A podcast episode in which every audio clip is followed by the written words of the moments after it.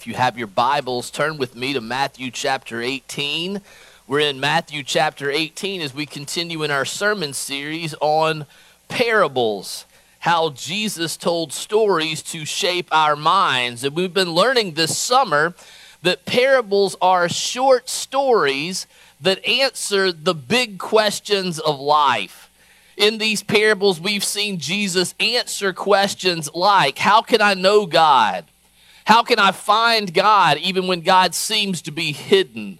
How can I be made right with God? How can I move closer to God? And today, Jesus talks about a very practical thing. He talks about how we handle conflict how do we handle conflict amongst brothers and sisters in the church? So I want to pray for us quickly. Usually I read the scripture first, but I'm going to read a little and then talk a little as we go through the text together. So let me pray for our time together as we get started digging into God's word. Let's pray together. Heavenly Father, thank you for your word. Thank you that you have preserved it, lo, these many millennia. Surely one of the reasons you preserved it is because we need this word. And I thank you for how practical and how relevant it is. And I pray that you would show us now how we should handle conflict within the church. So many of us bring so many things from our past to this time that I can't possibly anticipate everything. But Holy Spirit, I pray that you would meet people where they are and that you would use your word to do the work that only you can do in the lives of your people. And I ask that you'd be willing to do this even through the sin stained lips of a foolish preacher. For it is in Jesus' name that we pray. Amen. As people come to join Redeemer Church and they come here and they're interested in joining as members, I always tell them that if you come here and get plugged in the way that I hope you get here and get plugged in, that you're in a community group, that you're doing life together with the other members of this church, that you really are connected in a real way. If you come here and you get plugged in the way that I hope that you will, then it's not a matter of if somebody's going to sin against you, it's just a matter of when. Now, why would I say that? Perhaps there are better marketing pitches to join a church. Maybe that's why your church is so small, right? Well, I think it's important that we're honest with one another. The first vow we take when we join this church is that we admit that we are sinners, right? And even after we accept the Lord Jesus as our Savior and we become a new creation in Christ, we still have vestiges traces of that old person that we were. The Bible calls it the flesh that wars within us against the spirit. And if that's true, then as we live life together, as iron sharpens iron, as we help each other and walk with each other in this road, down this path of becoming more and more like Christ, if we get close to each other, we're going to sin against each other. And Jesus is just so honest about that. And he deals with that issue very specifically. So it's important not just to be open and honest and to set expectations, but it's also important for us to know how to handle it when it happens. So I don't know what teaching you've heard about this in the past. I want to spend some time in the Word with you. And I hope you'll have an open mind as we come and we hear the words of Jesus in Matthew 18, beginning in verse 15. Jesus says, If your brother sins against you, thank you, Lord, for how practical this is, right? If your brother sins against you, go and tell him his fault between you and him alone. If he listens to you, you have gained your brother. Now, notice a couple of things about what Jesus is saying. He says, if your brother sins against you, he's talking about relationships between fellow believers. He's speaking to the disciples here. So he's talking about this context within the church. I think these things have application outside the church, but it is certainly the way we should do life in the church of the Lord Jesus Christ. And notice he says, if your brother sins against you, Let's be clear about what sin is and what it is not, okay? Sin is when we do things that God tells us not to do, or if we fail to do something God tells us to do, and that's defined in the Word of God, right? So if a brother sins against you, they violated something in this book. Now, what, why am I making a big deal about that? Because it's not just if your brother irritates you. right? You know, your pet peeve is not necessarily a sin. It's not just if somebody doesn't live life the way I would prefer that they live life. That if we're going to go and talk to one another, we're talking about violations of the Word of God. If your brother sins against you, then go and talk with them just between the two of you. Go toward that person and talk to them. Boy, we're not good at that in the church, are we? We tend to do just the opposite. Instead of going toward them, we withdraw from that person. And instead of talking just between the two of you, we go to two or three others and we start saying, Can you believe how awful Hannah Grace is? Let me tell you what she did. It's just the opposite of what Jesus tells us to do. And I want to be very clear that if you go to two or three other people first, and you begin to say things that are not true because you haven't clarified an understanding, you haven't asked good questions about what happened, and you say things that are not true, that's called slander. And that's a violation of God's word. But if you go to two or three other people, and even if everything you say is the gospel truth, that's called gossip, and it is still a violation of God's word. Jesus says we go directly to that person and we talk with them about it. Now he goes on, look at verse 16. But if he does not listen, take one or two others along with you, that every charge may be established by the evidence of two or three witnesses. So there is a point we get other people involved if we've already gone to that person directly. Now, of course, there are exceptions. There's so many exceptions. Lawyers have such trouble with this passage of scripture because you don't want to send somebody one on one to an abusive situation. That's not what Jesus is calling us to do, right? But if we've been in the usual situation to the person one on one, they don't respond, then we do get one or two other people involved. Notice that Jesus wants us to be persistent in going to a brother or sister, right? That we don't give up after one time, just the two of us talking. That we want to give time for the Holy Spirit to work. That we want to go more than one time. That the second time we want to take one or two others. Maybe you are missing something and the other one or two will help you understand that. Maybe they're missing something and these other ones can help. Maybe you're missing each other in the communication and these other folks can help. Well, what if that doesn't work? What about verse 17? Jesus says, if he refuses to listen to them, tell it to the church. Let me talk about that for a moment. You may have noticed that in our order of worship, we don't have a time that we have people stand up and say, Hey, let me tell you about somebody who hasn't been doing what they're supposed to do, and they're not admitting it, right? We don't have that in our order of worship. So, how do you do that in this place? Well, we would ask you that you come to the church leadership, that you come to those representatives that Jesus talks about uh, in the verses that follow this.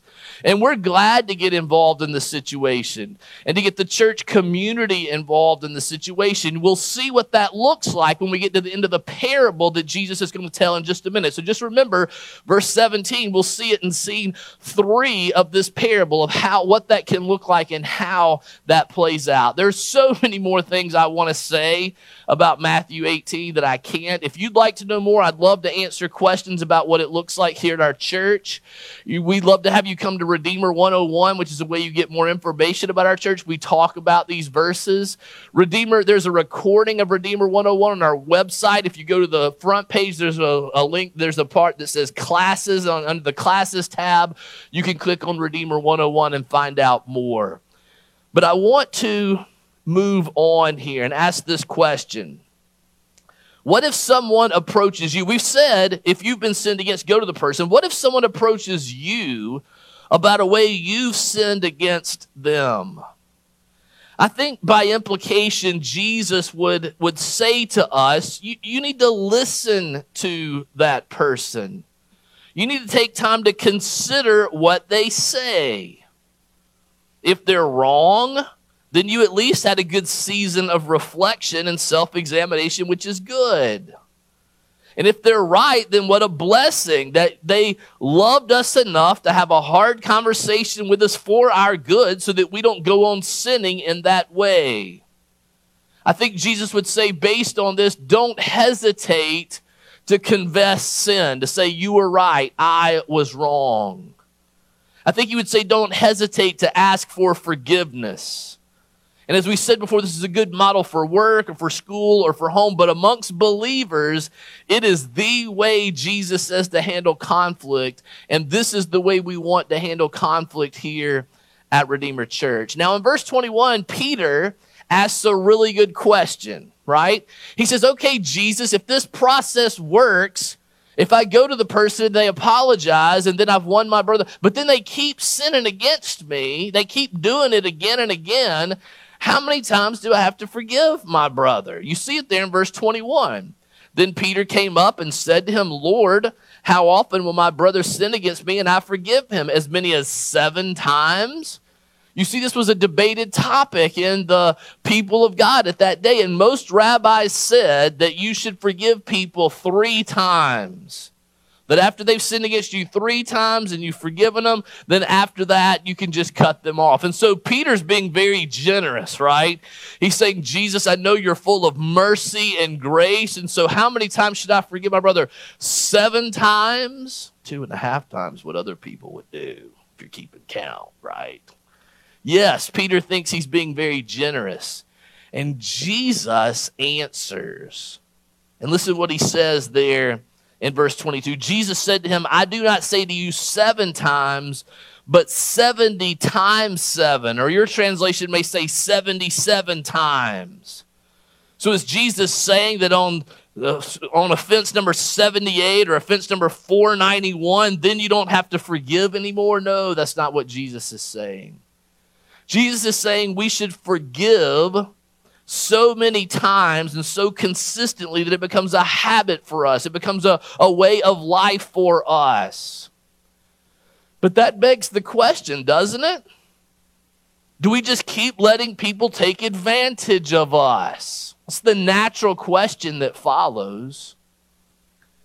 And then Jesus tells this parable. Good, I'm glad you're getting to the parable since this is a sermon series on parables. But it's important that we see the context in which Jesus tells this parable.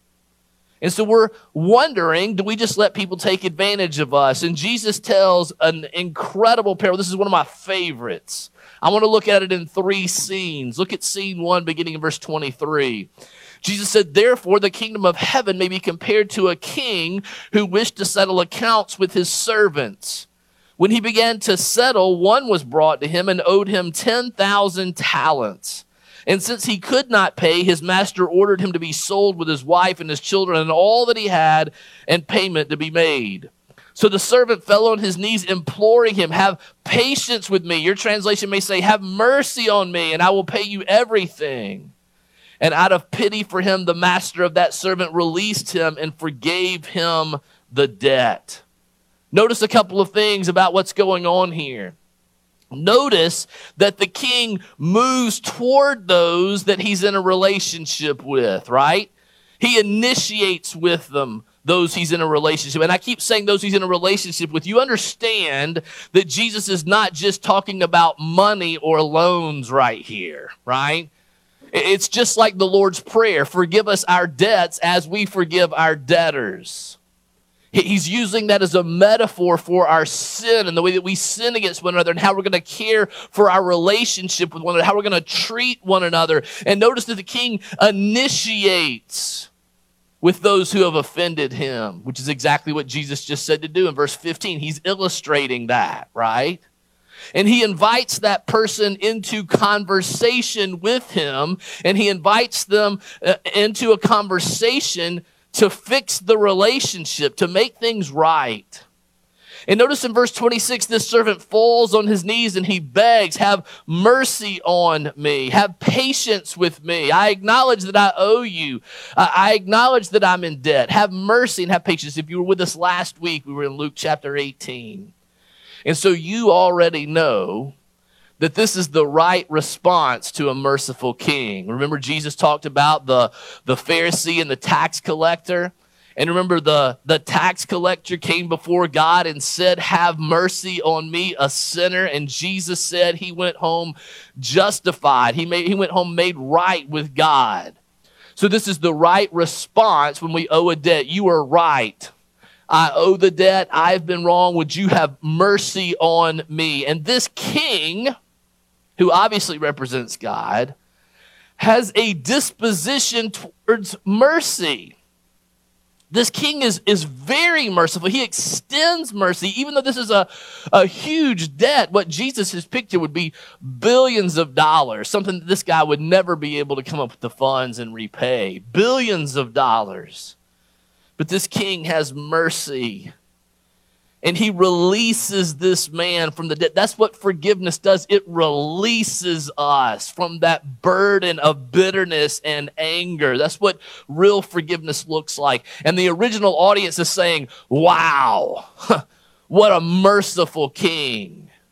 That never happens in the real world. This is obviously an imaginary story Jesus is making up. But this story does happen in the real world because our King is holy, holy, holy, as we've sung about this morning.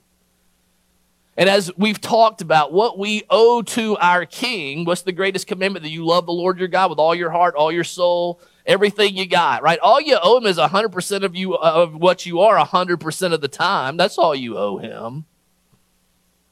And we fall far short of giving him what he deserves. And that debt that we have created, that we haven't honored him, that we haven't worshiped him, that we haven't brought him glory, we've done things for our own glory. Even our best works, we've wanted God to get some glory, but we've wanted some glory too. Even our best works have mixed motives, and even the good things we do have dug us further into debt.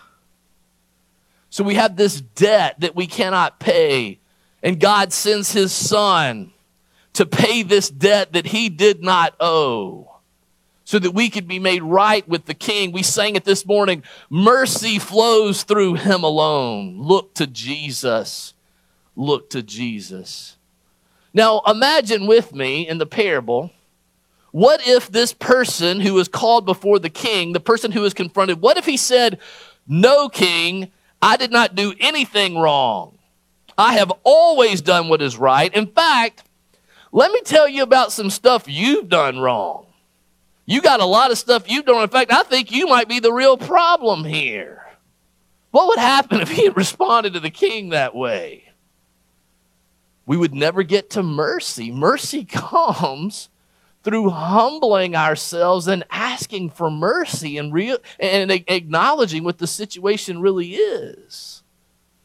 The king would have just stayed at that point of, of justice and they would never get to mercy, and they would never get, watch this now, because this is what we miss out on when we don't forgive. They would never get to that deeper relationship that is possible with the king. Read about Jesus in Luke chapter 7. There's a woman who's crying and wiping his feet with, with her hair, and the Pharisees are looking down on her. And Jesus says, Don't you understand? Those who are forgiven much love much and the forgiveness and mercy that is available allow us to, to have such gratitude and love for the glory of the Father who is merciful. And as we experience that mercy, we see his glory even but when we don't, what did we sing this morning? Merciful and mighty. That he's righteous, merciful, and just. Let me just stop right there and ask you What's your reaction when someone wrongs you? Like the king, do you initiate a conversation to make it right? Do you invite the person into a deeper and better relationship? Or are you a person who's just looking for an opportunity to tell somebody all the stuff that they do wrong? Or the more likely scenario, leave, living in the southeastern United States at this time, we don't go to the person and tell them what we, they did wrong, but we just hold them at arm's length. We suspect that they are up to the worst in every situation and we don't act to preserve the relationship. Our response is not one of mercy. We're holding it over them, but even not telling them what they did. There's just a change in the relationship. Is that how you respond? What's your reaction when someone confronts you about something you've done? How do you respond when somebody comes and initiates and invites you to a better place in your relationship with them? Maybe they come in an imperfect but an earnest way. Do you respond with, I've done nothing wrong? Let me tell you all the stuff you've done wrong. Actually, you're the problem here. You know, many of us respond that way, right? Uh, you know, it's kind of the, the, the, theory of, you know, the best defense. If I'm going to defend myself from what you're saying, the best defense is a good offense, right? I'm just going to go after you, and you're going to spend so much time defending, you'll forget about what I did wrong because you're going to have to defend yourself. Or I'm going to make it so uncomfortable for you to confront me about something that you did wrong, you will never confront me again, right? Those are defense mechanisms that we use. But think about that with me if you really thought that that person had done all this wrong stuff over all this time, if you really care about the relationship, then why hadn't you been to them before now? Why did you wait until they said something about you before you started talking about all that they did wrong? Can you at least take some time to reflect on what you've done?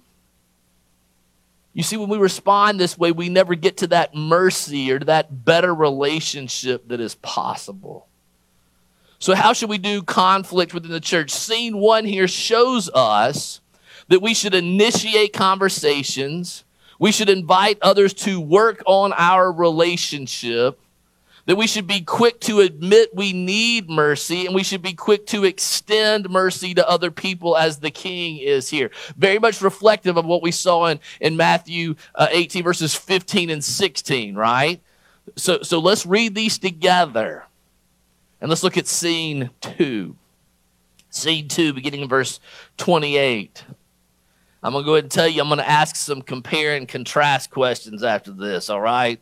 So be thinking about that as we look at verse 28. But when the same servant went out, he found one of his fellow servants who owed him a hundred denarii. That's a lot less. And seizing him, he began to choke him, saying, Pay what you owe. So his fellow servant fell down and pleaded with him, Have patience on me, and I will pay you. He refused, and he went and put him in prison until he should pay the debt. Whew, okay. Well, what are the things that are the same here and what things are different? Let's do a little compare and contrast. What's the same? Both owed a debt, right? But they didn't have the money to pay. Both of them said, they responded with, Have mercy on me, have patience with me. They both respond the same way. And that's where the similarities end, right? Because there are a lot of differences. The first man had owed 10,000 talents, billions of dollars. The second one owed 100 denarii. That's probably a few thousand dollars. It's something that may take you several months to work off, but less than a year. It's something that was certainly possible to repay. So the debts are different. And the way it was handled was different. Was it the king initiated a conversation, invited him to talk about how we can make this right? This guy goes out and he seizes somebody and grabs them by the neck and chokes them. The way they respond is very different. And of course, the outcome is totally different as well, right? When mercy was requested, the king granted mercy. And was, when mercy was requested the second time, the man was denied mercy. He used the debt he was owed to justify abusing his neighbor. He feels justified in violating the command that we would love one another because of the debt that was owed. Maybe you've experienced that. Or, or you have sincerely apologized to someone and they say the words, I forgive you, but they don't really release you. They never let you forget that you wronged them that one time, and it seems that you always owe them. Maybe one of your worst moments took place before your family years ago. And it's been years since it happened, but you know it's going to come up at Thanksgiving. You know it's going to come up at Christmas. You know it's going to come up at the next family reunion or the next wedding or the next funeral, the next time the family is all together. Jesus is so real about that. He's so honest about that. He has this abuse of mercy and forgiveness in the story because he knows it is a reality in the lives that we live. So, in that kind of world, how do we handle conflict? Well, scene two shows us that we need to take a step back, right? When we're in conflict, it seems like this is everything that there is. And we're so focused on what we're owed. And Jesus seems to be teaching to take a step back and to remember the bigger picture, to remember how the King has forgiven us, to remember how great our debt was and how much bigger it was than what this person owes us. That we take a step back to see and remember that our king did not assert his rights, which would have been just, but he was willing to forego the rights to preserve our relationship. And when we remember how much we've been forgiven, how we've been given mercy, then we step back into the situation and it is easier to forgive and to extend mercy to other people. People who owe a debt and people who are asking for mercy. But notice this assumes we're dealing with someone who says, You are right, I am wrong. What if they don't say that? Well, we still need to have this disposition of mercy toward them. And if we forgive, and we have to forgive them in our hearts, that's what Jesus says there in verse 35. We forgive them from our heart, but we're not unwise. We say, Forgive them, Lord. They don't know what they're doing, but we don't entrust our hearts to them. That's the way Jesus handled those who crucified him. He doesn't give his heart to Pilate, he doesn't give his heart to these people who are out to get him, although he forgives and asks God to do so as well.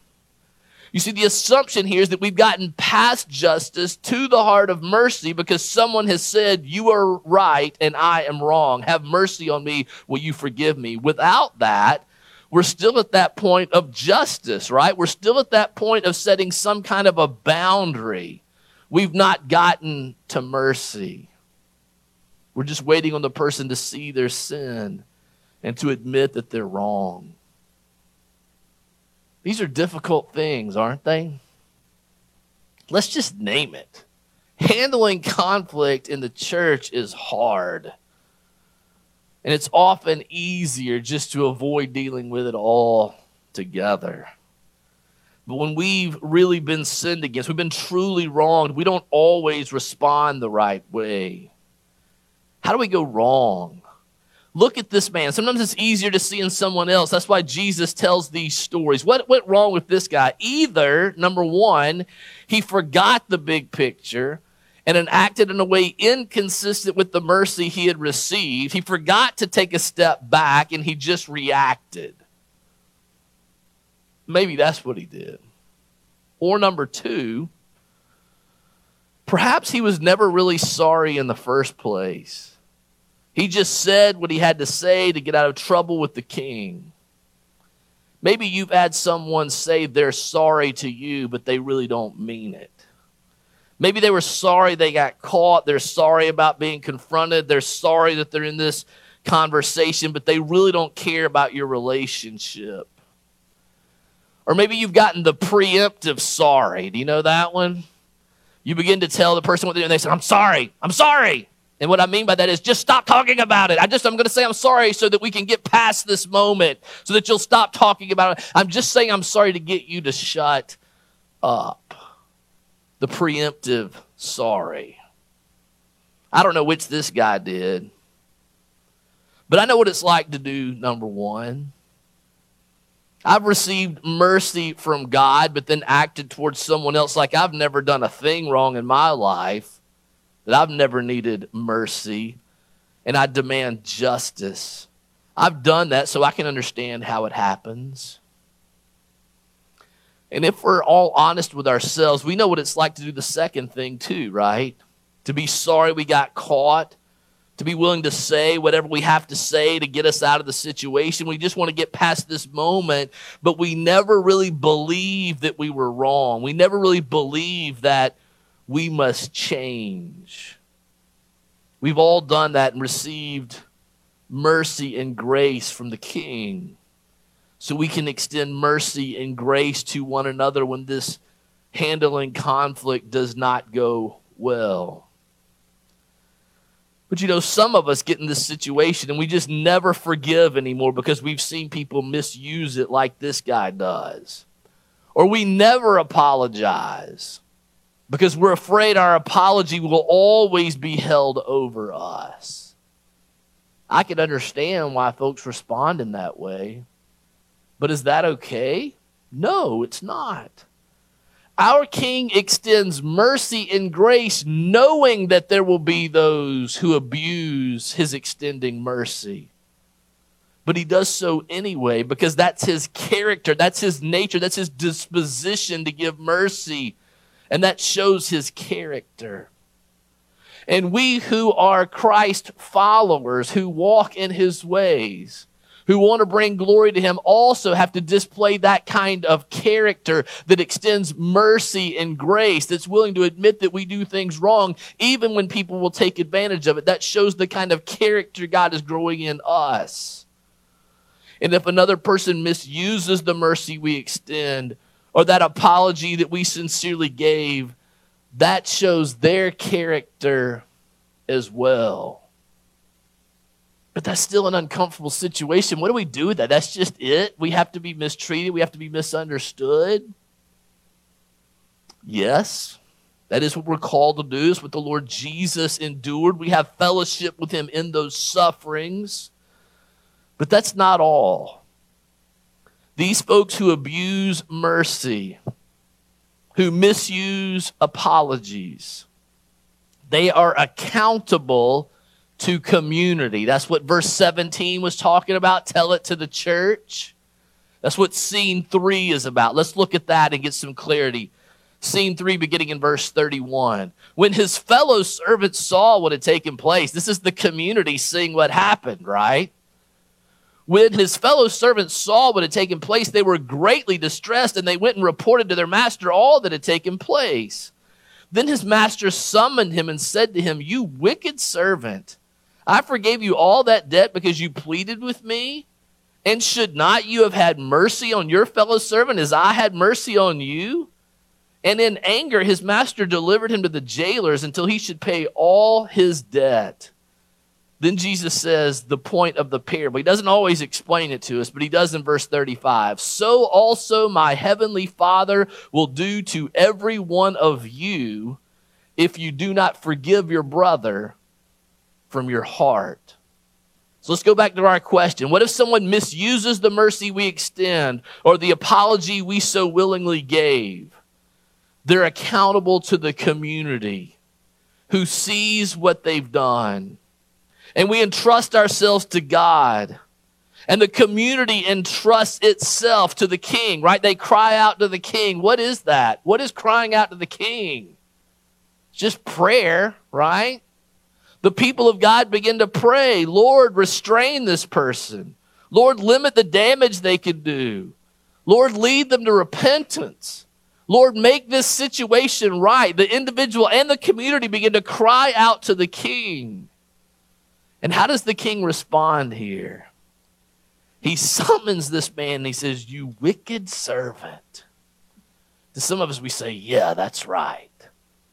To some of us, we say, that sounds kind of mean that you would do that.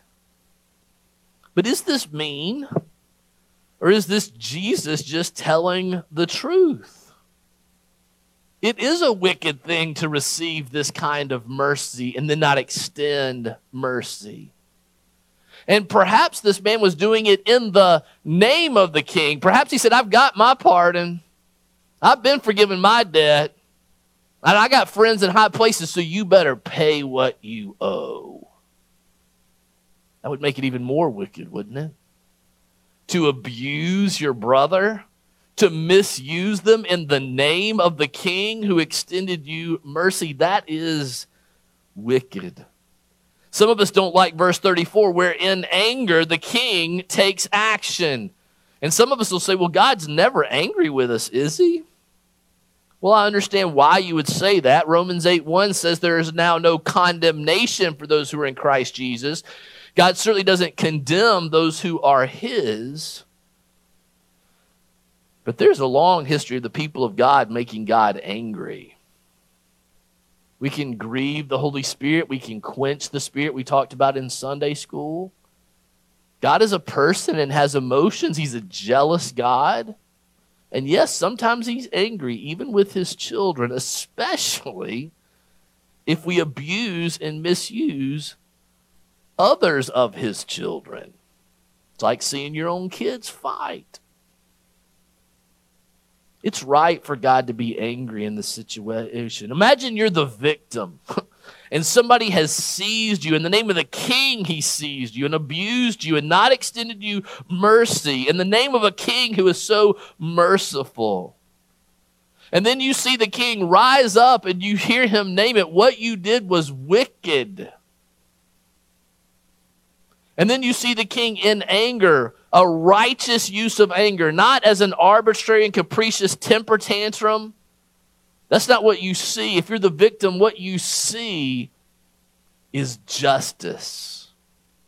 From a king who is willing to extend mercy to those who ask, but he is, as we sang, merciful and mighty. The writer to Hebrews says, it is a dreadful thing to fall into the hands of the living God. Listen, listen to me. Do not, do not dismiss this. Verse 35, where Jesus says, So also my heavenly Father will do to every one of you if you do not forgive your brother from your heart. He's talking to the disciples here, right? He's answering the Apostle Peter's question when he says that.